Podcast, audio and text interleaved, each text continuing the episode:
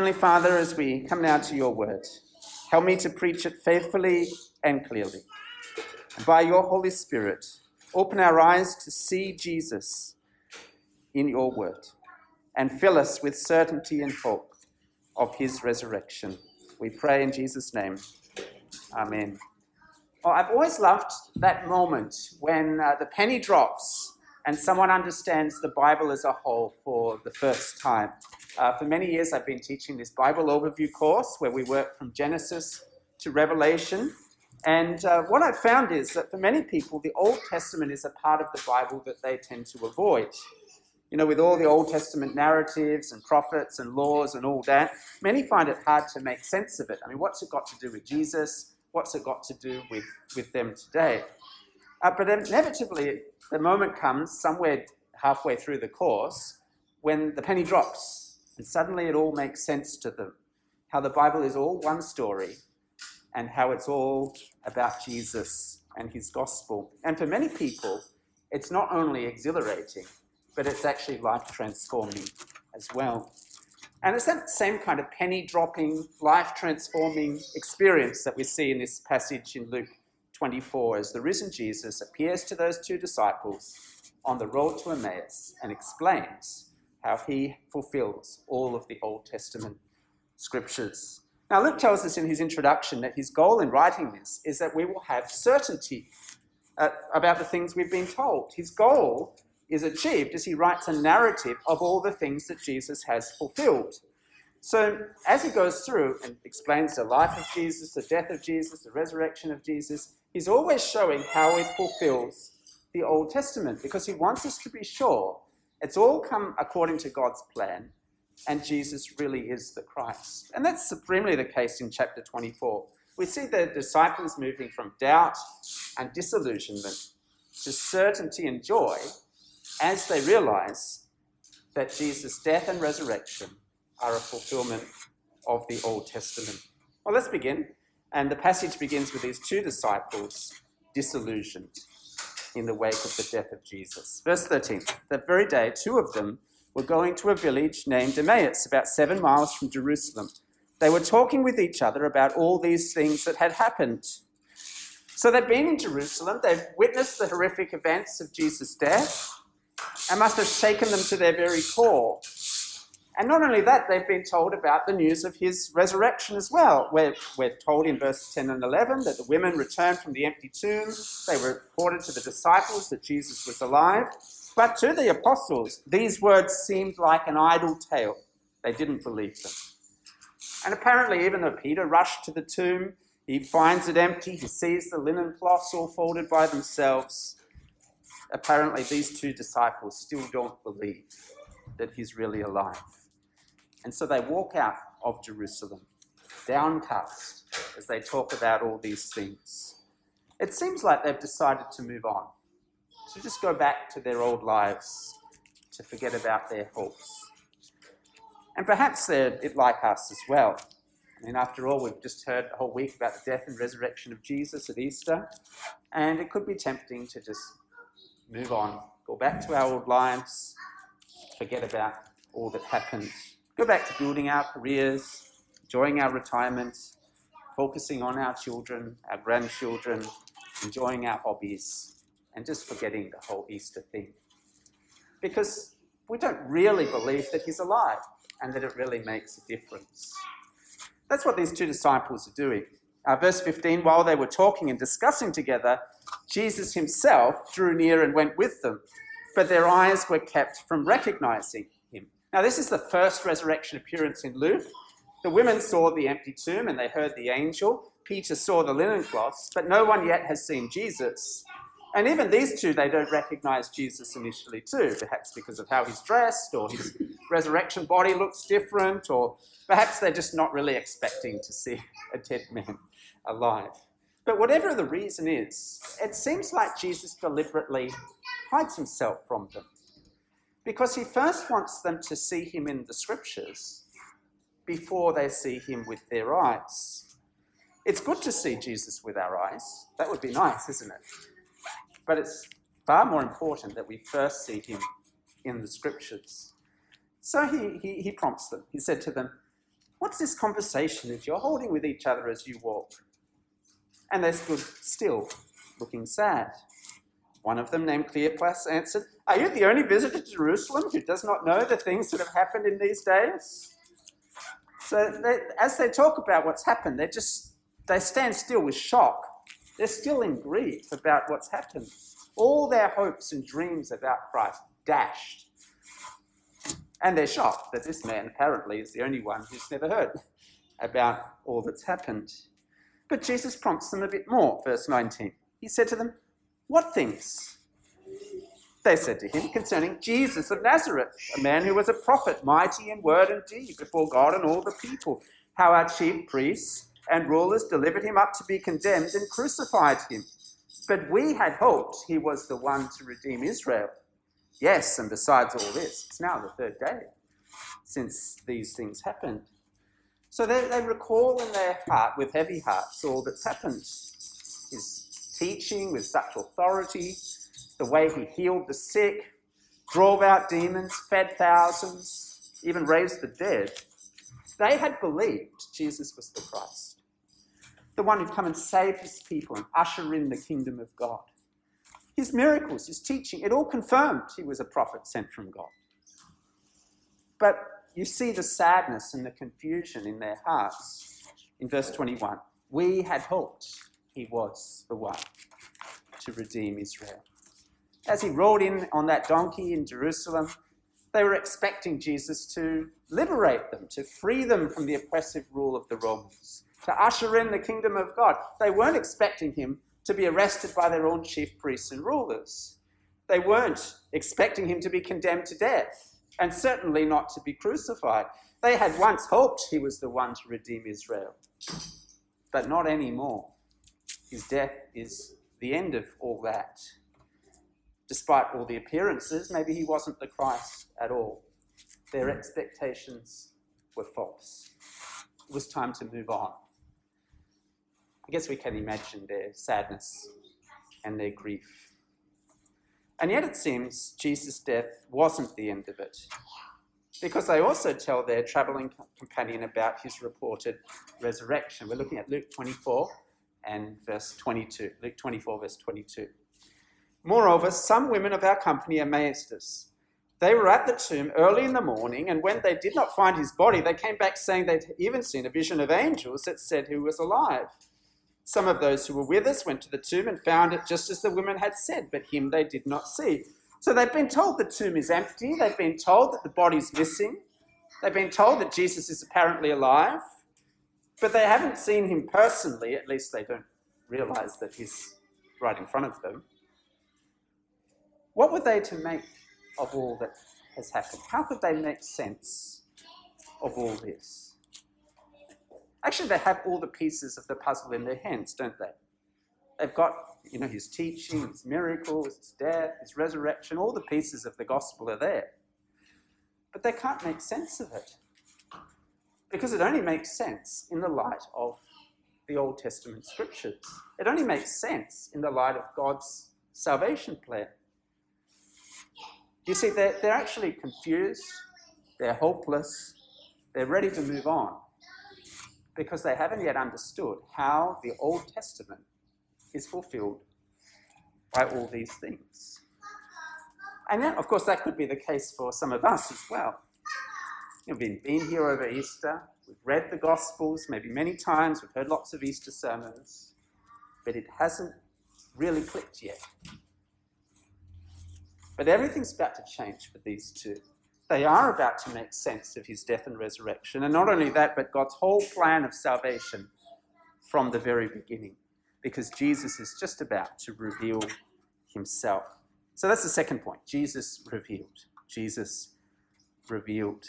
So, having listened to all this conversation, Jesus now rebukes the disciples for their failure to understand his death and resurrection in the light of the Old Testament. He said to them, O foolish ones, and slow of heart to believe all that the prophets have spoken.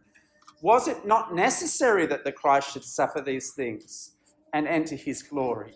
So he explains to them rather than being shocked and unexpected and grieving and all of that, they should have expected these things to happen. Was it not promised long ago O foolish ones and slow of heart to believe all that the prophets have spoken. If they'd understood the Old Testament, they'd know it had to happen this way. And then the risen Jesus reveals himself through the scriptures. We read in verse 27 beginning with Moses and all the prophets, he interpreted to them in all the scriptures the things concerning himself. That's the job of a preacher, isn't it? To preach Christ in all the scriptures. We won't find Christ apart from looking at the scriptures, will we? And notice the repetition of the word all here. All the prophets, all the scriptures. Jesus explains that all of it, all the Old Testament, is about him. Noah and the flood, Daniel in the lion's den, Jonah in the fish, the Exodus, the law, the sacrificial system, the conquest of the land, the temple, the kings, the exile and the return, all of the Old Testament, every book, every chapter, it's all about Him.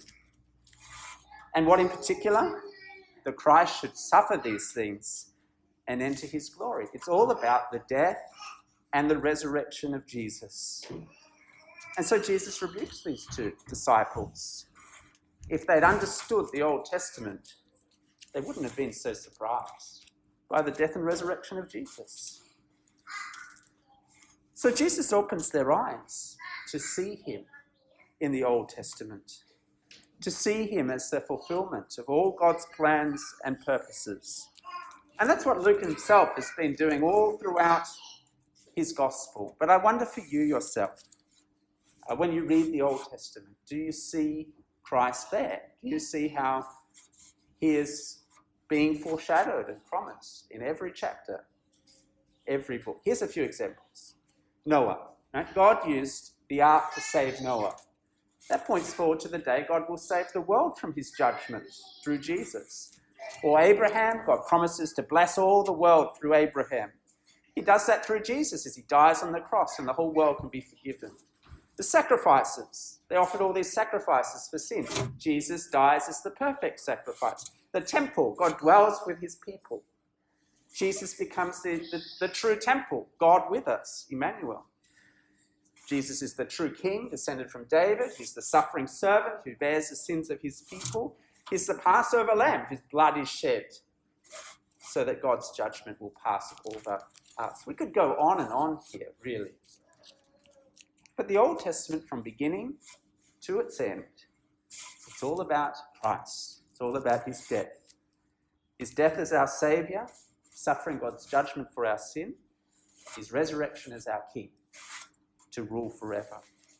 So let me say, if you've never had a chance to do a Bible overview course before, and I commend it to you, it would be a wonderful experience where I think you'll see how all these things fit together. But I think no Bible overview course will be better than the one that these two, two people had, uh, with Jesus himself as the teacher, showing them all these things.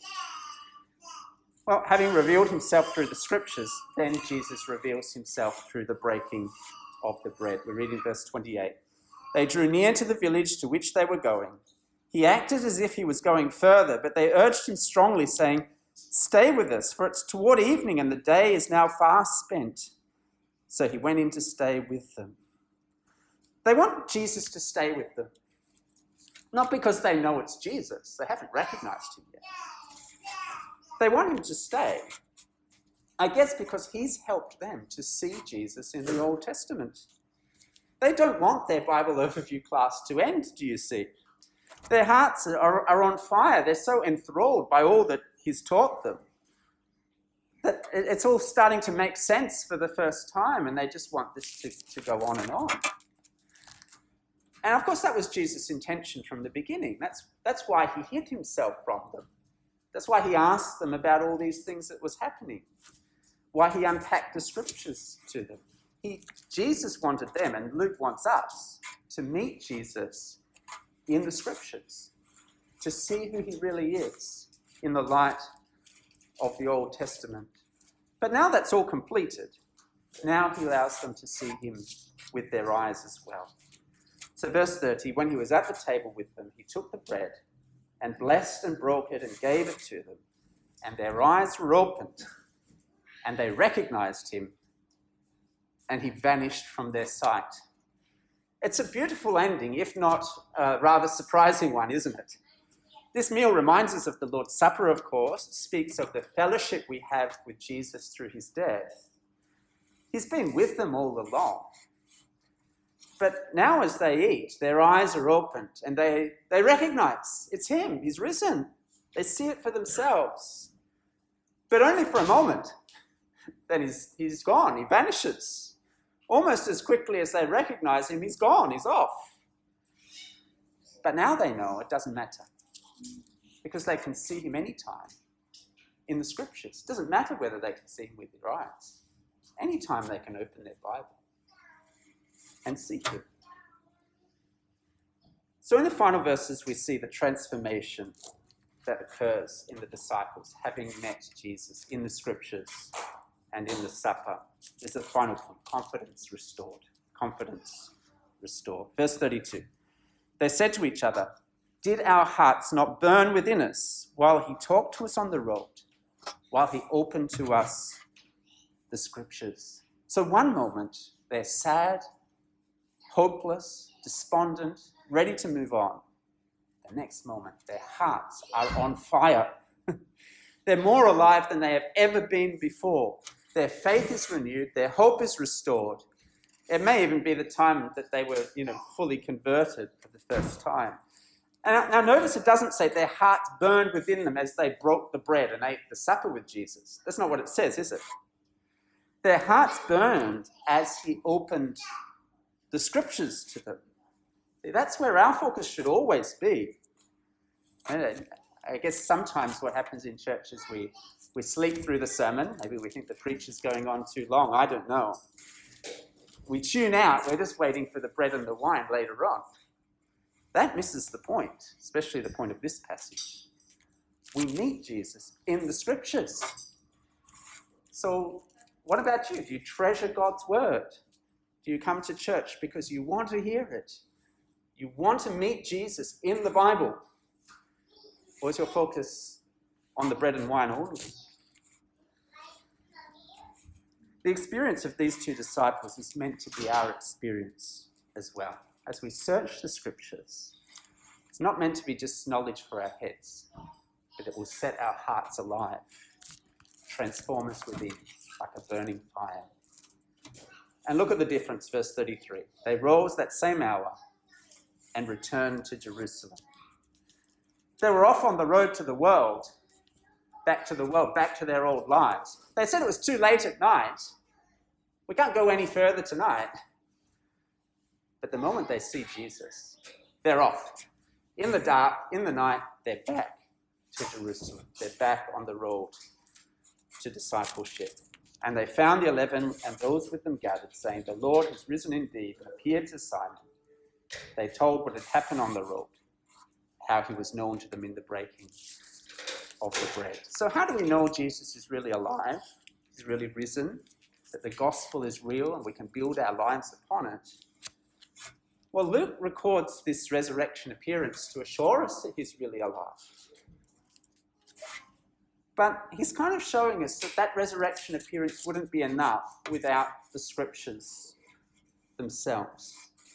And so, praise God, it means that we can actually enjoy the same confidence, certainty, joy, life transformation as those two people, even if we don't see Jesus face to face. Because anytime we can meet Jesus, we can open our Bibles and recognize Jesus as the fulfillment of all God's plans, we can know He came not just to redeem Israel, but the whole world. And that all who put their faith in Him, His death is not a defeat or a tragedy, but His glorious victory over sin and Satan that opens the gates of paradise. We can see His resurrection giving us the hope of eternal life. So I wonder for you this morning will you find Jesus afresh in the scriptures? Make it your aim, again, to read the Bible, including the Old Testament, for yourself and keep thinking how does this point you forward to Jesus? The resurrection appearances came and went, but you can meet Jesus anytime in his word. Let's pray. Now, Heavenly Father, we thank you that Jesus revealed himself to those two disciples, that they may see him in the scriptures. And we thank you that in those same scriptures we can see him today.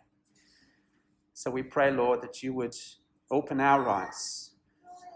That as we meet Jesus in your word, our faith would be renewed, our hope restored, that we could live again for the Lord Jesus, turning from the world and embracing the way of the cross.